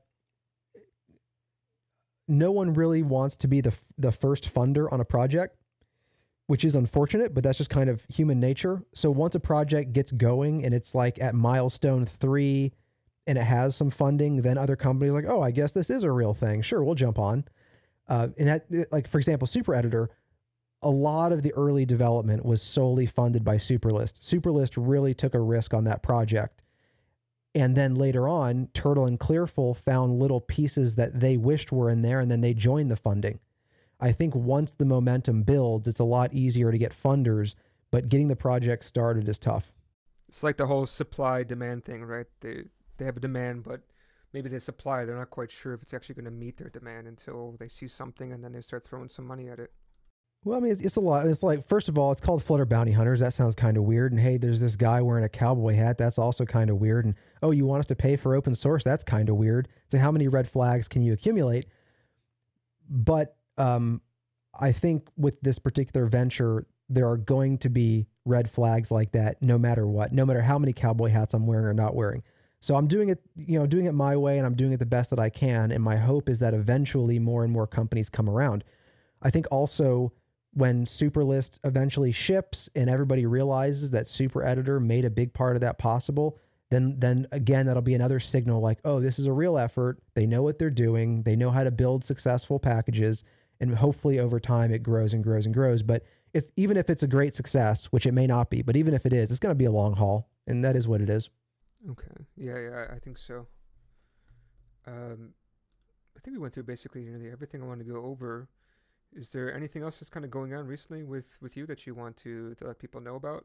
Any upcoming videos you're going to do a series about or anything like that? Well, I will probably start doing videos where I can dealing with... I would like to use the Flutter Bounty Hunters channel to actually create videos where I educate other bounty hunters how to contribute, because I want the bounty hunter group to be a very large group of people that kind of come in whenever they want to work on things. And so I figure part of that is probably educating people how to think about testing, how to think about software modeling, how to solve problems, because that's what they're going to have to do as bounty hunters, because we're working on the problems that nobody else can figure out in a sense. I'm sure I'll also get back to educational videos on my Super Declarative channel. I've been focused on processing for a long time. We can actually talk about that in a minute if you'd like. But I'll probably get back to some widget workshops. I might do some Flutter challenges. In fact, one workshop that I want to do is when you enter email addresses in Gmail, those email addresses accumulate, and then you have like an invisible text field, so you can enter the next one. And then if you press backspace on an empty text field, it deletes the last email address in the list. Do you know what I'm talking about? Yeah, I know what you're talking about. Well, so it's kind of like the idea that you type something in, you press the space bar, and it creates a chip. Whether the chip's an email or something else doesn't matter. But one of the irritations that people have had with the existing Flutter text input for text fields is that there's no natural way to detect when the user presses delete on an empty text field. Well, with Super Text Field, I can make that trivial. So I'm going to adjust the API for Super Text Field to give that API out of the box. And then I'm going to do, I think, a widget workshop where I show you how to build that exact kind of email entry with a Super Text Field. And then I may also follow up with a Flutter challenge where we build the entire Gmail email composition system with actual rich text using Super Editor. Yeah, I could imagine like you start to break up this package into some more reusable widgets that people could use in other places. That'd be really... quite useful. Yeah, I definitely need to break it down. Attributed text needs to be on its own. Super selectable text needs to be on its own. I don't know if I'll break out Super Text Field, because Super Text Field shares a lot of the keyboard and IME handling with the document editor. But the point is, definitely some things need to be broken out of here. Yeah, actually, I totally forgot. There was some interesting questions I had for you. So I know that you're a big fan of kind of like don't include like libraries that you don't really need. You have quite a few libraries in here, which I thought were kind of interesting. Like you have collection, which I've actually never heard of. Like what is collection, and why do you need to use that one for Super Editor at least? To be clear, my point about including packages is external dependencies. Collection is part of Dart. And collection, I assume that it's being used for deep equality, comparing the contents of a list to a list, a map to a map. But you have to include this as a separate package, though. You're saying it's in the pub spec?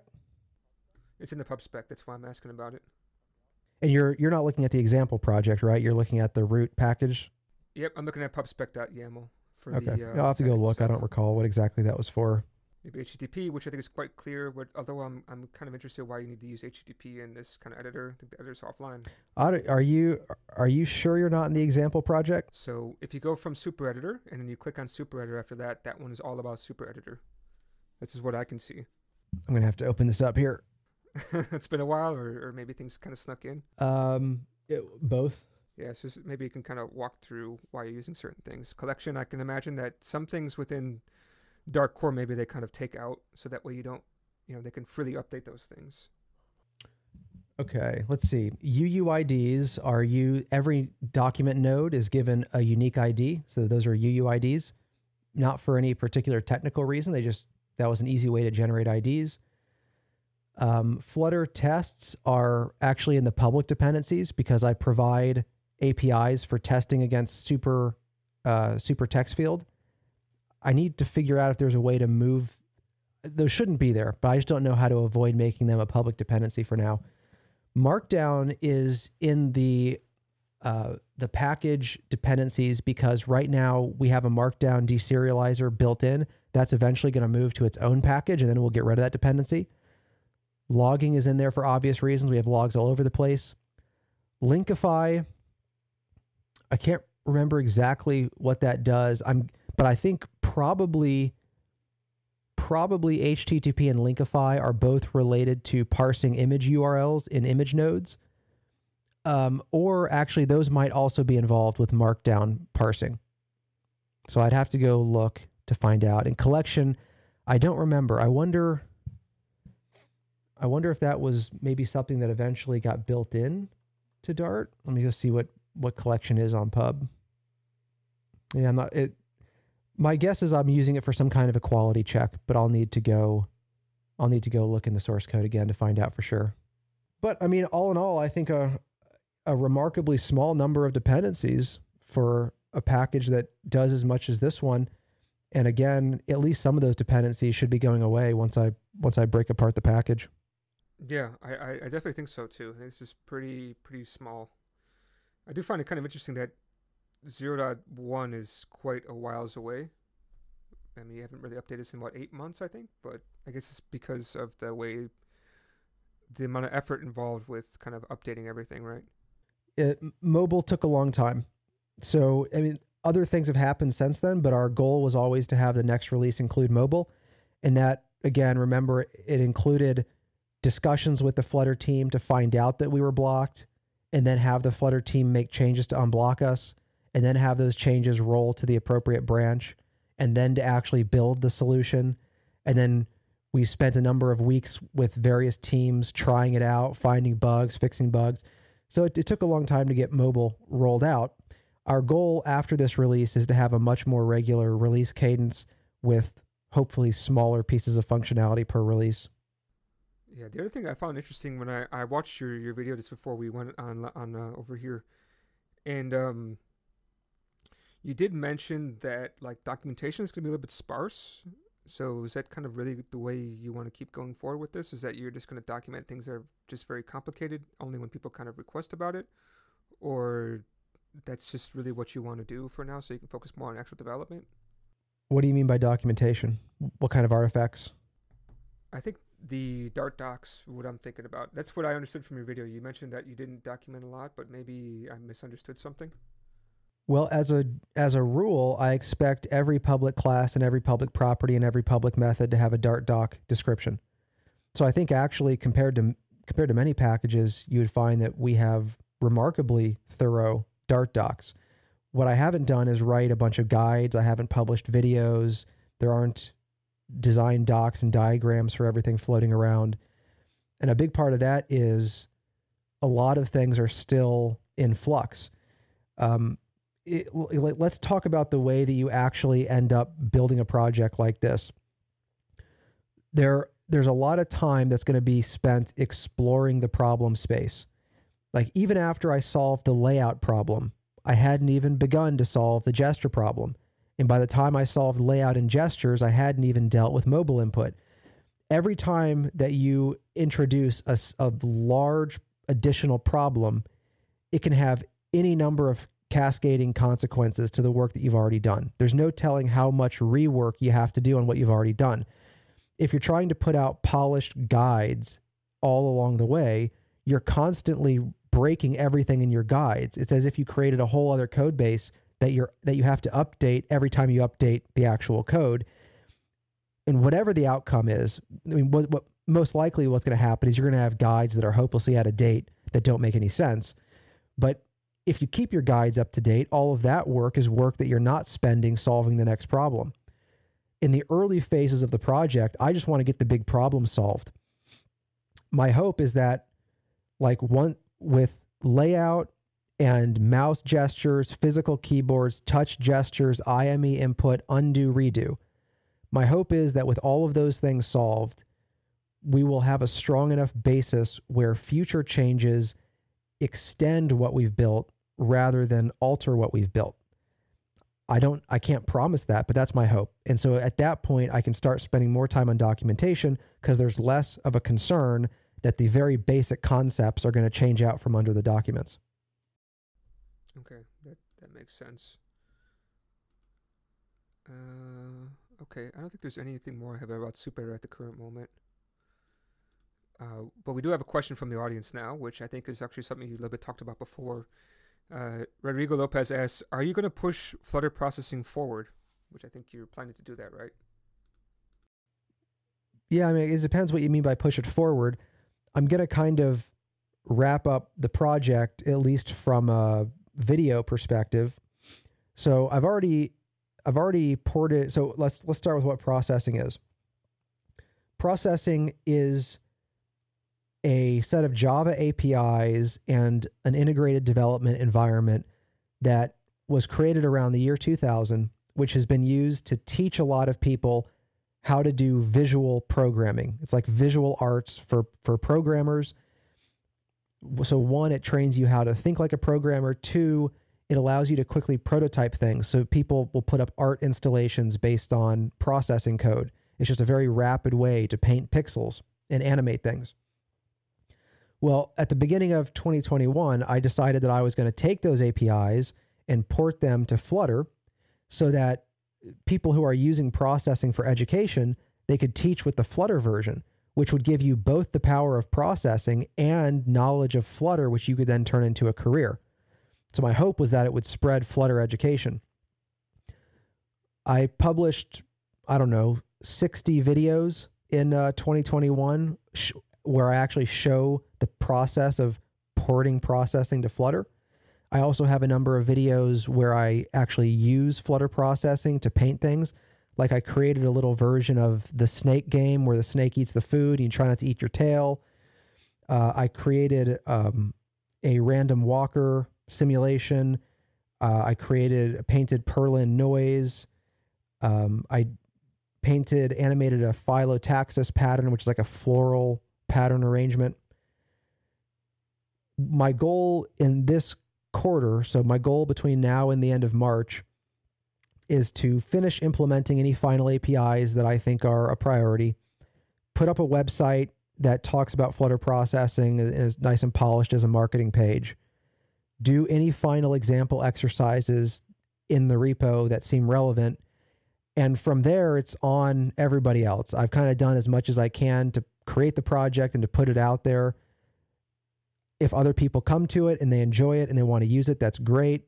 I'll provide nominal support for bug fixes where it makes sense.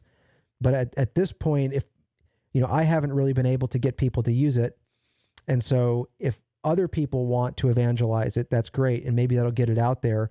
But I can't dump too much more time into that project than I already have. Where are you spending most of your time? So you're working with mostly Flutter Bounty Hunters and also the Super Editors. Is there anything else that you're working on? Well, primarily I work with a mortgage company on their products. So that's kind of like my day job. And then Super Editor in particular is where I spend most of my development time outside of that. And then general organization stuff for Flutter Bounty Hunters is what I'm focused on beyond that. And is Flutter Bounty Hunters starting to grow right now, or just interest is just picking up, I'm guessing? It's very slow. So little conversations here and there. I think once we have, maybe a half dozen active projects, things will really pick up. But for right now, it's still, it's like, well, getting the word out there isn't all that easy, especially getting the word out to companies. Like where do you go to actually get a company to take you seriously? You know, you could, like, obviously posting ads to Twitter and Facebook is pointless. You could go over to LinkedIn and post some ads, but what was the last company that actually chose to take an action based on an ad on LinkedIn? I just don't know if that's reasonable. And in-person conferences obviously haven't happened for the last couple of years. Virtual ones, I don't know how many companies are tuning into those. So figuring out how to contact companies is difficult. And then even if I do, even when I have conversations, there's still a lot of convincing that needs to be done, because right now Super Editor is still like the project that represents this idea. We don't have 6 super editors. We have 1 super editor. And so I think we need a bit more momentum to really make the argument strong. Yeah, actually I do have one question about this, right? So Flutter Bounty Hunters, it has a separate group, I believe, on GitHub, but this project, which kind of is like the initial project for Flutter Bounty Hunters, is actually not underneath the umbrella. It's actually underneath Wunderlist's umbrella. Is that going to be for every project? Sorry, Superlist's umbrella. Is that going to be every project's going to be like this? Whoever's kind of the main backer will get the kind of hosting rights to this? No, by default, I want the new projects under the Bounty Hunters organization. One, I want that to be the case so that anybody on the Bounty Hunters has admin access without needing admin access to a company's other projects. Two, if any funder disappears, I don't want the project to risk dying. Superlist was different for kind of 2 reasons. One is it was started before Flutter Bounty Hunters existed, and 2, they have been so significantly the primary funder that it was like, listen, if you guys have a strong opinion, if you really want to put that under your repo, then go ahead. And that was their preference. In the future, if there is a major project with major funding that demands the same thing, I'm open to it. But by default, I want to start accumulating these in the Flutter Bounty Hunter org for those 2 reasons that I mentioned. Yeah, okay. Those definitely make sense to me. Yeah, I don't think I have anything else to say. Is there anything else you wanted to say before we start the wrap up? Well, everybody should like, share, and subscribe, both this interview and our last one and all other things that we do. So, anyone who's watching this can find me on Twitter at Super Declarative, on YouTube at Super Declarative, superdeclarative.com. That's all education, consulting, that kind of thing. Flutter Bounty Hunters are at Flutter Bounties on Twitter and flutterbountyhunters.com. We're also Flutter-Bounty-Hunters on GitHub. If anybody would like to consider joining the Flutter Bounty Hunters at some point, you can email me through the website. Also, if anybody watching this would like to fund any projects, either join funding or fund a new project, you can also email me about that through the flutterbountyhunters.com website. Now, is there a uniform requirement, or is it just only you for your GitHub today? It's no requirements, but encouraged. So is it okay if I wear like a Flea's outfit, which is the briefs and a guitar? Or is that maybe not appropriate? I guess it depends how good your work is. If your work is good enough, I guess you can wear whatever you want. Okay, good. So there's no dress code. That's always very attractive. So, all right. Yeah, I appreciate it. And I think the Flutter Bounty Hunters is definitely a fantastic idea. And I think that with the way the world's going, with the virus situation, it's definitely going to be something that people are going to be looking at. They want to be able to get, great projects that they can keep using, and if somebody can use it, like if they can use it, I'm sure other people want to use it too. And so if everybody can chip in $1 or whatever, some type of nominal amount of money, it will be something very affordable by lots of small businesses and even bigger ones, of course. Yeah, that's the idea. I mean, if multiple companies need something, you can split the cost, because what would these companies do without, like, what's the other option? Well, the other option is that 5 companies invent the same thing 5 times and they pay the full price each time. Like, that's the alternative. So how about instead of that, we recognize that all 5 of you need the same thing and that you all pay 1/5 the price and you still get the solution, and you can split the cost on bug fixes moving into the future. It kind of reminds me of like that joke you always see, like, you know, oh, I have a better idea of doing this, and they have a new standard. So many different new standards for every single implementation. Yeah, the solution is always the next protocol or something like that. Although, you know, sometimes the answer is a new protocol. It's just not always the right answer. New protocol, new package, right? Because every single one has a different focus. So it could be interesting. Okay. Again, thanks for your time. Hopefully next time, if we have you on again, you know, the internet will be a little bit better. Hopefully the website will be better too. And we will not have this problem again. We'll see. Time will tell. All right. Thank you so much for joining us. Have a good one.